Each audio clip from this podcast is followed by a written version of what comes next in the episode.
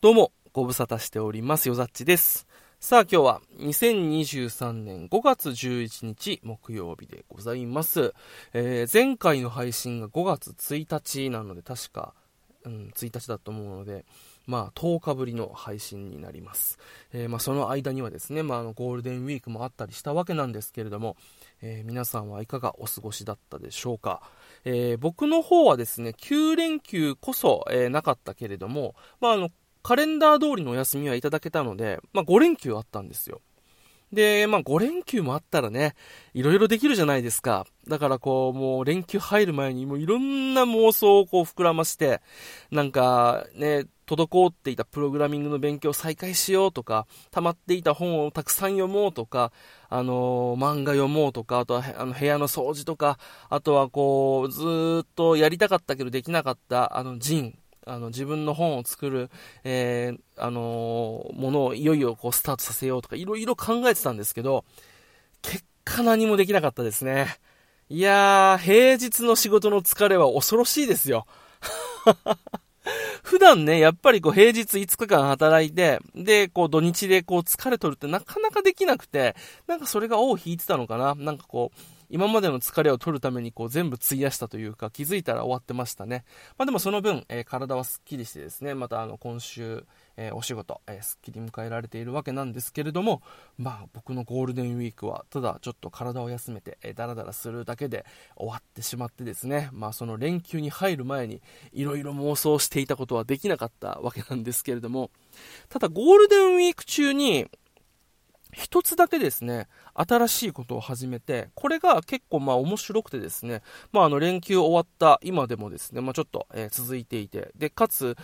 なんかこう自分の日々のこの、まあて言うんだろう、いつもこう会社と、えー家の往復の生活みたいな、なんかちょっとね、こう、まあルーティン化されてちょっと退屈な日常っていうのを、なんか面白くしてくれそうな、そんな予感を、えー、ね、する、予感がする、なんか面白いワークなので、ちょっとこれはぜひここでおしゃべりしたいなと思いまして、今10日ぶりに、えーポッドキャスト配信しております。というわけで今日はこちらについてお話しさせてください。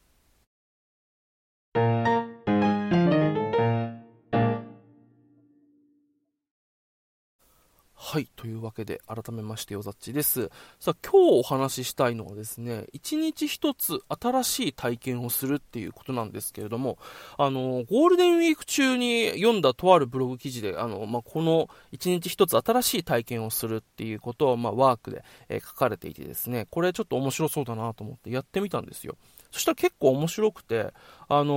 ーなんていうんだろう、日常を見る、あの、目線っていうのが変わったんで、ちょっとね、今日はこの一日一つ新しい体験をするっていうことの、まあ、メリット、やってみて面白い点っていうのをいろいろ話してみたいなと思います。で、まずそもそもなんでこんなことをやろうかと思ったのかっていう、まあ、きっかけをお話しすると、僕以前に、まあ、ポッドキャストでも喋ったかはわかんないですけど、ブログに、あのーなんて言うんだろう。日々の小さな日常の選択ですら、なんかこう、コスパとかタイパとかそういったものを求めて、あの失敗を恐れてる気がするっていう、そういうなんかブログを書いたんですよね、記事を。で、なんかこう、誰かが選んだ面白いよりも、自分がこれだと思って選んだつまらないの方が価値がある気がするっていうことを書いたんですけど、なんて言うんだろう、こう、本当に、まあ日常の、例えばなんか気になる自分が面白そうと思った映画、それをこう見ようと思っても、まずその前に、ネタバレまではいかないけれども、ちょっとレビューどんな感じなのかなって調べる癖っていうのはついていたんですよ。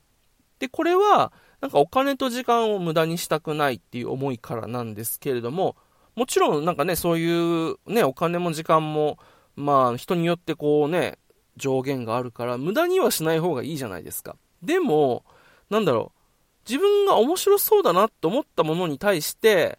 リスクを取れないというか、見てみて、うわ、つまんなかったわっていうことすらも、今、自分では選べてなくて、なんか、評判は悪いから、見るのやめとこうかなっていう、こう、なんて言うんだろう。そこに対しても、こう、失敗することを、失敗することを恐れてる自分っていうのをなんか、ずっとここ最近感じてるんですよね。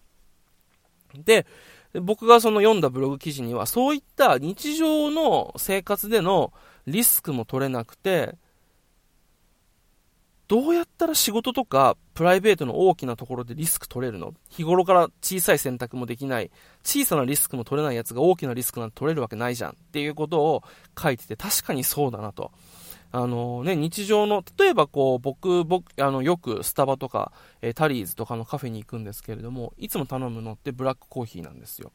でそれは、なんかこう、作業しに行く場として利用させてもらってるから、あのー、お金がね、そんなにかからない。で、まあ、甘ったるいものも好きじゃないんで、いつもブラックコーヒー頼むんですけれども、でも、なんだろう、それ、そういったメリット以外にも、なんかこう、他のを冒険するのがちょっと嫌だなっていう思いもやっぱあるわけなんですよね。でそういった、なんだろう、もちろん要所要所でのこう、効率化なんかスタあのスティーブ・ジョブズも同じ服着てこうなんかそういった選択するためのエネルギーを無駄にしないで必要なところにこう選択するエネルギーを注ぐっていうのをやっていたからまあもちろんねそういう取捨選択といいますかこうねあのケースバイケースなんでしょうけどもでもただいろんな日常の選択っていうものでこうリスク取れない人間がなんかね、仕事とかそういったプライベートの大きな選択でリスク取れるかってやっぱ無理じゃないですか。だから、ちっちゃい日常の生活から冒険、ちっちゃい冒険、そしてちっちゃい失敗っていうのをする機会っていうのをどんどん増やしていこうと思って、この一日一つ新しい体験をするっていうのをちょっと始めてみたんですよ。で、もちろんね、やっぱ続けていくことがこう、一番ですから、ルールは一つ決めていて、あ、二つ決めたか。えー、一つは、どんなちっちゃなことでもいいから、いつもやっていることとは違う。もしくは、今までやったことない、えー、ものを、えー、やるっていうこと。だから、例えば、もう本当に、一回あったんですけど、もう本当に気づいたら時間なくて今日終わっちゃうっていう時に、じゃあ新しいアプリ取ってちょっとそのアプリを体験してみようみたいな。これもありっていうことで、とにかく、今までやったことないものであれば、どんなに小さなことでもいいよと。例えば、左手でドアを開け閉めするとかね。そういうのでも全然いいし、ちょっと、えいつもの帰り道とは違う道、一本路地入って違う道を通るとかでもいい。どんなに小さなことでもいいから、一日一つ新しい体験をするっていうことを、一つルールに決めました。まあ結構緩いルールなんですけどね。で、二つ目が、えー、一日一つ新しい体験をするっていう、この体験。まあ、こう言うと、なんか全部プラス足していくというか、こう、新しいことを始める方に、目線というか、こう考えが行きがちなんですけど、やめることも一つ、あの、まあ、新しい体験とすることにしました。だから今までやっていたことを一日やめる。例えばそれが今まで、えー、お菓子を毎日例えば食べているけど、今日一日は全く立つとか、えー、今日一日は、例えばパンを立つとか、それが今までやったことなければ、まあ、それも新しい体験の一つとして、えー、認めようっていうことで、まあ、これを2つのルールだけ決めて、始めてみたんですけど、これがね、結構あの、たった1週間なんですけど、自分の中に面白い変化っていうのがやっぱあるんですよ。で、その一つが、なんていうの、日常に、自分からこう、能動的に、自分からなんか今までやったことない経験ないかって探すようになったんですよね。これ結構面白くて、例えばなんかこう仕事で残業したりとかして、で、その後にもなんかこう仕事の打ち合わせとか、なんかね、あの別のプライベートの打ち合わせが入ったりしていて、やばい、気づいたらもう今日がもうすぐ終わりそうで、で、あの、全然仕事とかにこう時間取られて、自分から新しいことをする、探す、時間なかったっていう時があるじゃないですか。その時に、じゃあ帰り道なんかねえか。今まで俺が体験したことないこと。例えばこの道から通ったらどうだろうとか、ここで止めてなんか、今まで気にはなってたけど、入ったことない店入ってみるかとかっていう、そういう、なんか自分から、なんか新しい、今まで俺がしたことない、え経験、体験、えー、例えば道、えー、お店、あとはなんかないかっていうのを探すようになったんですよね。たった1週間で。で、この変化、あ、俺なんか探してるなって思ったの、3日目からそうだったんで、結構これ面白いなと思って。自分からなんか探すようになった。で、さらに言うと、なんだろう、よりこう、なんか自分から新しい体験をさせてもらうチャンスを求めるようになった。自分で探すもあるし、例えばだから、えっ、と、さっき言ったスタバに行くとかも、あの仕事帰りにちょっと別の、えー、仕事に直接関係ないけれども、なんか仕事で使えそうな新しいスキルの勉強をしようと思って、こう、仕事帰り、スタバに行った時に、いつもの流れで、えー、まあ、ドリップコーヒー、ホットコーヒー頼んじゃって、頼んだ後に、あ、しまったここでなんかフラペチーノとか頼んどきゃ、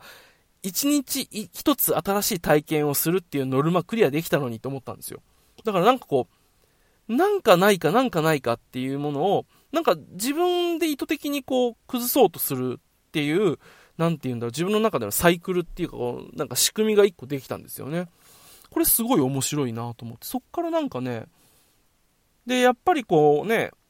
昨日と全く同じ一日じゃなければ、なんか生活って変わるもので、